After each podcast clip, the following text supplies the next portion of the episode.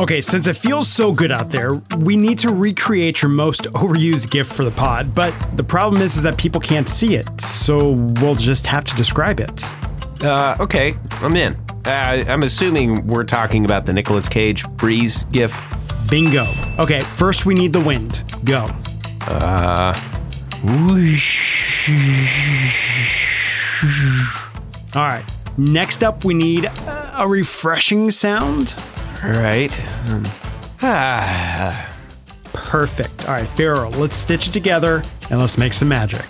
All right, see what you think of this.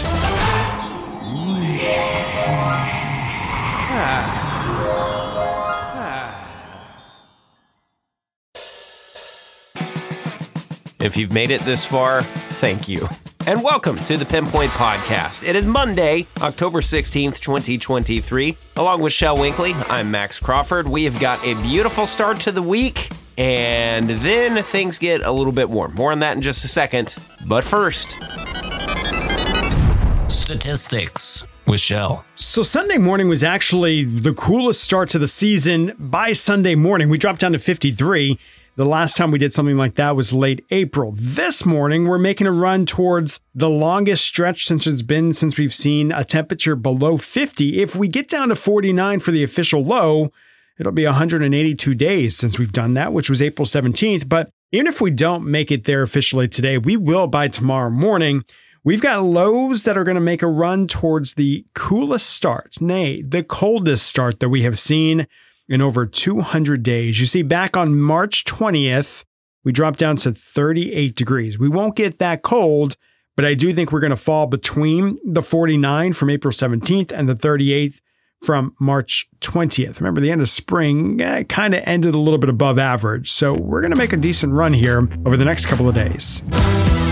So let's talk Tuesday morning because I think a lot of us may actually be reaching for a light jacket. Uh, you'll shed it later in the day, but Morning temperatures are expected down into the low and mid 40s. We got a low about, say, 45, 46 here in Bryan College Station. Some of the outlying areas of Madison, Leon, Houston, maybe even Robertson and Milam and Burleson counties could find some upper 30s as you start the day. Yep, lovely starts and finishes to the next couple of days where you'll want a jacket to start the day, and then the afternoon you'll be able to shed that extra layer, but you probably won't be sweating all that much. Next couple afternoons, we look to stay below 80 degrees. It is looking fantastic out there. Get out and enjoy it. Highs in the mid 70s today, and we'll get just a little south of 80 degrees come Tuesday. Now, we are looking ever so slightly warmer each and every day as we uh, get through the end of the week.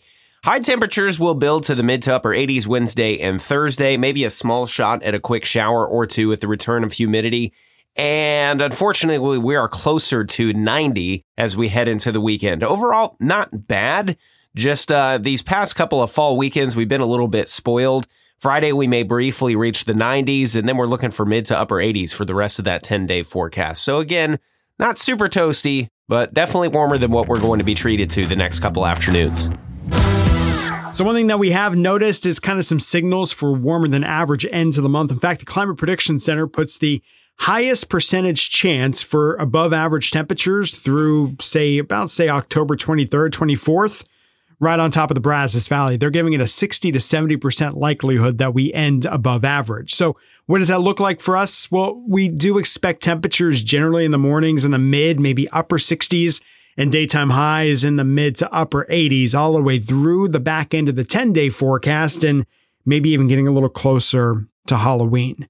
Not terrible, just probably going to be a much warmer back end of the month than the front end was. Well, darn.